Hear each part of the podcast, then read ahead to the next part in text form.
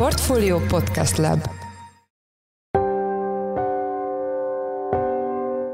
Üdvözlünk mindenkit! Ez a Checklist, a Portfolio munkanapokon megjelenő podcastje július 28-án csütörtökön. A mai műsor első részében a hőszivattyúval, mint korszerű fűtési, hűtési lehetőséggel foglalkozunk, mivel a rezsiemelés bejelentése óta kilőtt az érdeklődés azon megoldások irányába, melyek optimalizálhatják egy lakóingatlan energiafelhasználását. Azt érdemes tudni a hőszivattyúról, hogy egy megújuló energián alapuló technológia, mert akár 75%-ban a környezetből gyűjtheti az energiát, ez lehet akár levegő, víz, talaj, de akár még szennyvízből is, és a fennmaradó 25%-ban van szüksége villamos energiára, vagyis egységnyi energia bevitelével a hőszivattyú akár 3-4-szer több energiát is elő tud állítani. A rendszer működéséről, a beszerelés költségeiről, a megtérülésről és az esetleges buktatókról Pásztor Roxánát, a Portfolio Ingatlan divíziójának elemzőjét kérdezzük. A mai adás második részében az amerikai jegybank, a Fed tegnapi kamatdöntő ülésén elhangzottakról lesz szó.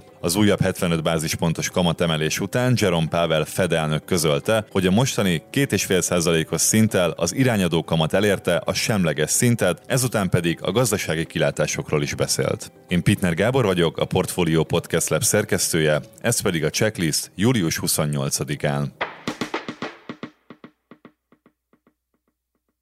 A rezsiemelés bejelentése óta brutálisan megnőtt a kereslet az olyan technológiák iránt, amelyek csökkenthetik a lakóingatlanok energiafelhasználását. Ilyen célból sokan szeretnének most gázkazánról vagy tisztán elektromos fűtésről hőszivattyúra váltani, ám egy ilyen komplex döntés előtt több körülményt is fontos figyelembe venni. A témával kapcsolatban itt van velünk Pásztor Roxána, a Portfolio Ingatlan divíziójának elemzője. Szia Roxi, üdvözöllek a műsorban! Sziasztok, én is üdvözlök mindenkit! Mit jelent pontosan a hőszivattyú, és milyen fajtái vannak ennek? Anélkül, hogy a mélyebb műszaki tulajdonságokba is belemennénk, azt érdemes tudni a hőszivattyúról, hogy egy megújuló energián alapuló technológia, mert akár 75%-ban a környezetből gyűjtheti az energiát, ez lehet akár levegő, víz, talaj, de akár még szennyvízből is, és a fennmaradó 25%-ban van szüksége villamos energiára, vagyis egységnyi energia bevitelével a hőszivattyú akár 3-4-szer több energiát is elő tud állítani. Nyilván, hogyha ezt a 25%-os részarányt napelemmel egészítjük ki,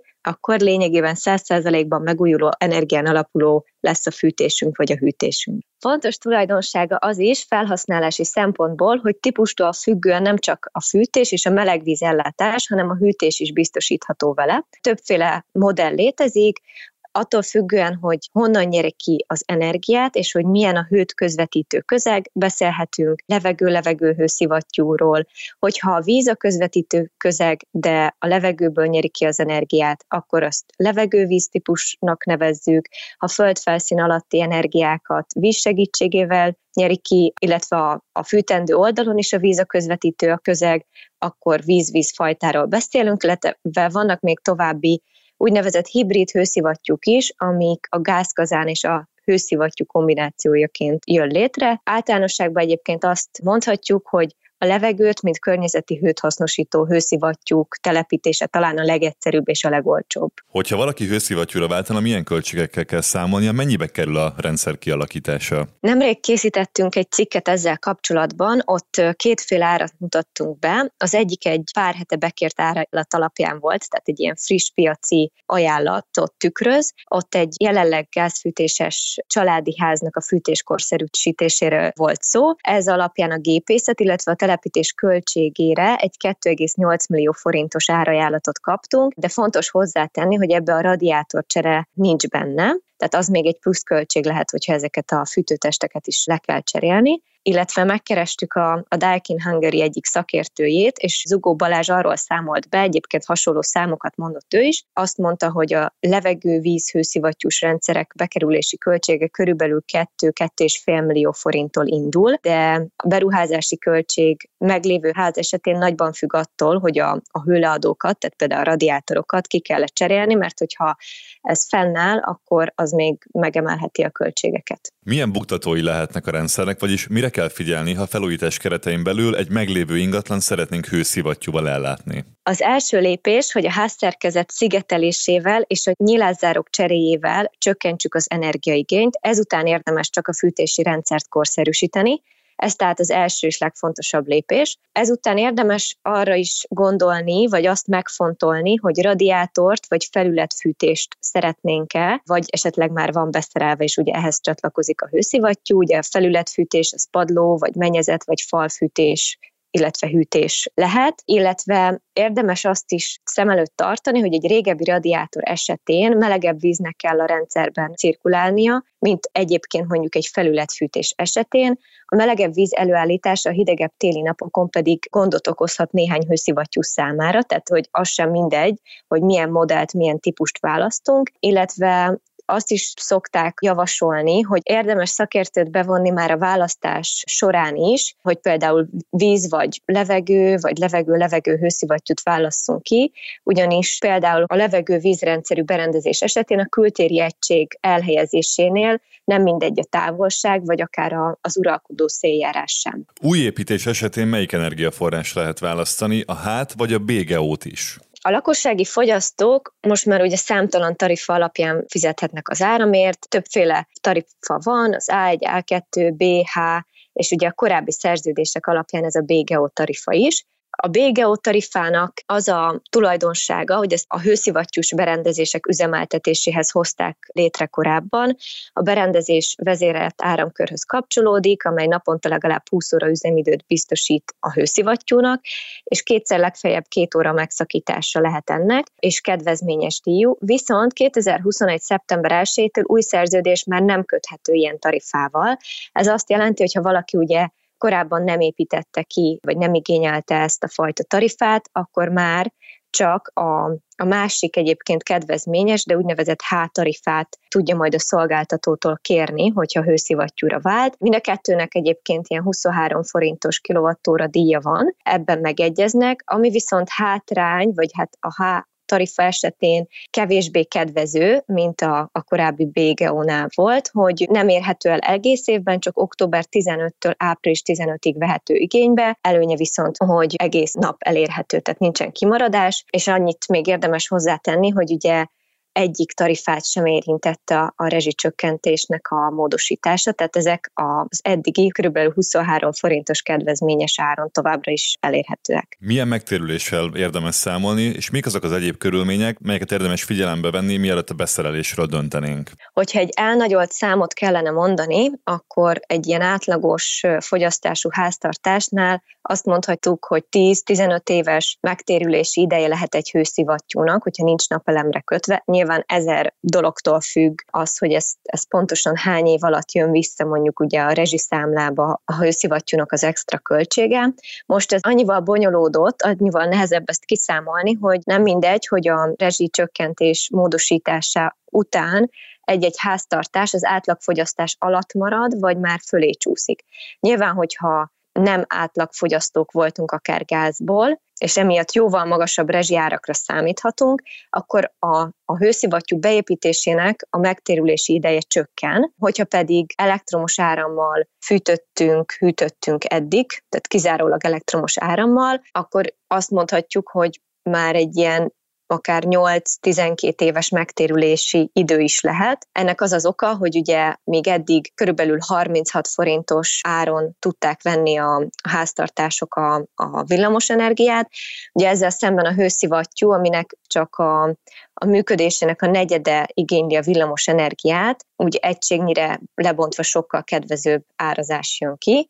Tehát nagyságrendileg egy ilyen 10-15 éves megtérülést lehet számolni. Abban az esetben viszont, hogyha valaki az átlagfogyasztás alatt marad, és van jelenleg egy kiépített gázfűtése, akkor előfordulhat az a helyzet is, hogy ez a 2-3 millió forintos beruházási költség, ami a hőszivattyú esetén felmerül, illetve még akár a nyilázzáró, illetve a szigetelés korszerűsítés miatti extra költségek olyan magasak lesznek, hogy akár évtizedekben is mérhetjük a megtérülési időt. Illetve hozzá kell tenni azt is, hogy új építés esetén, amikor ugye az a döntés születik, hogy például gázfűtés vagy hőszivattyús berendezést válasszunk, akkor valóban a hőszivattyúnak magasabb még így is a beruházási költsége, de ugye így is a gázfűtésre is milliókat fog valaki kifizetni, tehát ott pár az a különbözet, az még annyival kevesebb, hogy még jobban le tudja a megtérülési időt rövidíteni. Köszönjük szépen! Az elmúlt percekben Pásztor Roxána, a Portfolio Ingatlan divíziójának elemzője volt a vendégünk. Köszönjük, hogy itt voltál velünk a műsorban. Köszönöm én is, sziasztok!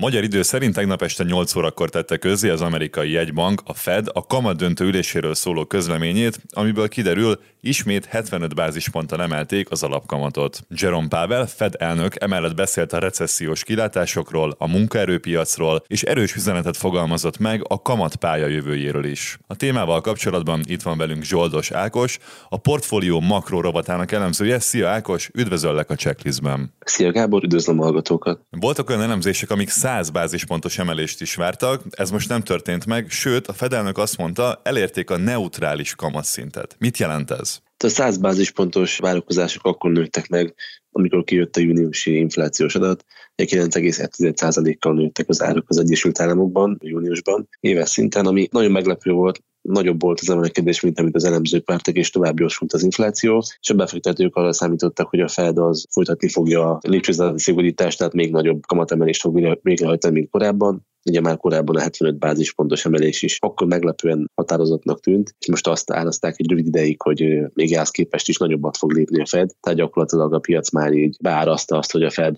gyakorlatilag mindent megtesz az infláció elleni harcban, és egy nagyon szigorú Fedet árazott a piac. Ezek a várakozások egyébként nagyon gyorsan eloszlottak, amikor a Fed egyébként legszigorúbb döntéshozói, tehát akik korábban a határozott kamatemeléseket sürgettek, úgy nyilatkoztak, hogy a 100 bázispontos emelés az még szerintük is nagyon magas lenne, tehát innentől kezdve azonnal beállt a piac 75 bázispontos emelésre, és végül az is történt meg. Tehát a Fed tegnap 75 bázisponttal emelte a kamatot, ami nyilván egy nagyon határozott lépés. Tehát 1994 után először idén júniusban emelték ilyen mértékben a kamatokat, és most egymás után kétszer is megtörtént ez. Viszont Powell azt is mondta, hogy a következőkben már nem biztos, hogy ilyen magas emelésekre lesz szükség, hiszen már közel vagyunk ahhoz a szinthez, amit ők célszintként határoztak meg.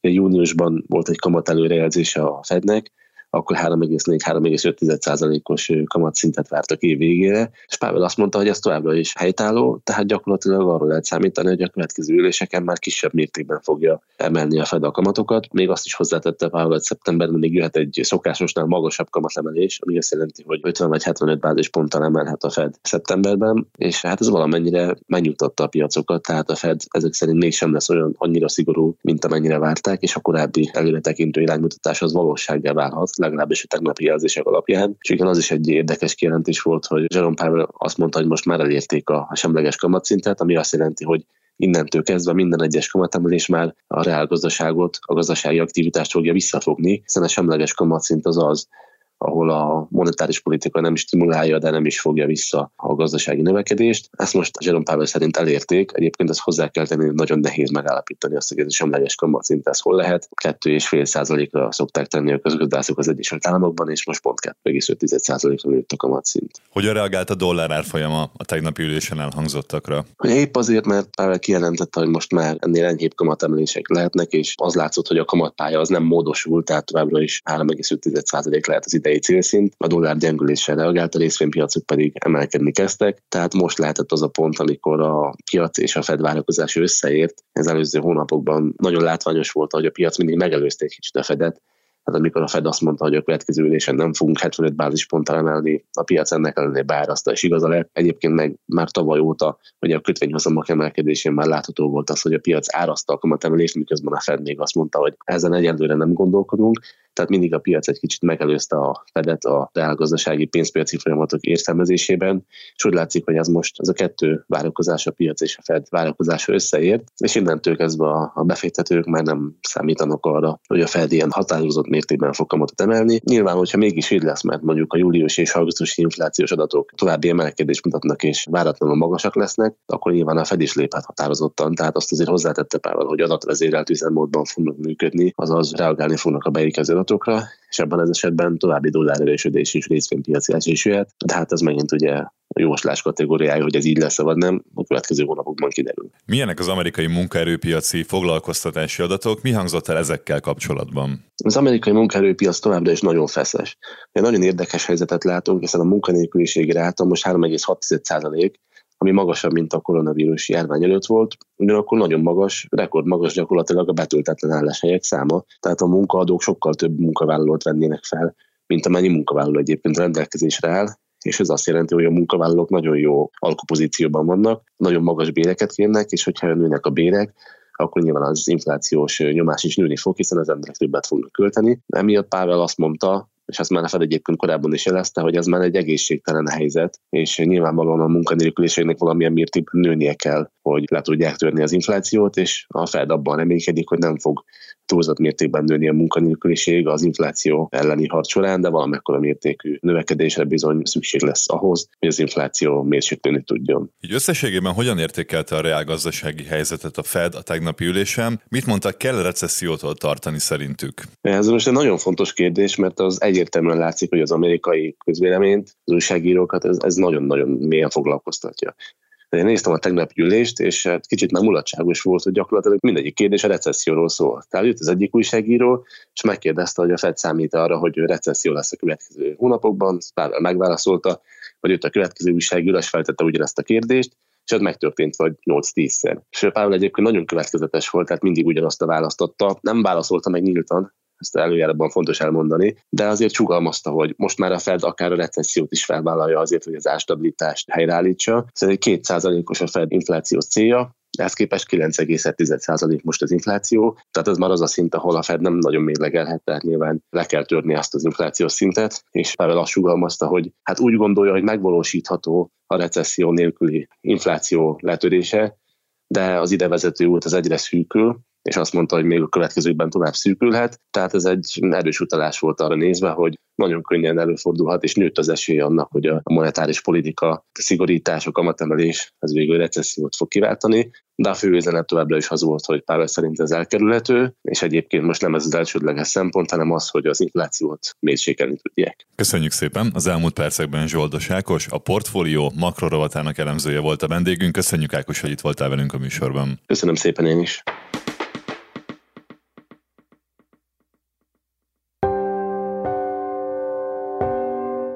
Ez volt már a Checklist, a Portfolio munkanapokon megjelenő podcastje. Ha tetszett az adás, iratkozz fel podcast csatornánkra valamelyik nagy podcast felületen, például a Spotify-on, az Apple Podcasten vagy a Google Podcasten. Ha segítenél nekünk abban, hogy minél több hallgatóhoz eljussunk, akkor arra kérünk, hogy értékelj minket azon a platformon, ahol követsz minket. A mai adás elkészítésében részt vett Bánhidi Bálint, Forrás Dávid és gombkötő Emma, a szerkesztő pedig én, Pitner Gábor voltam.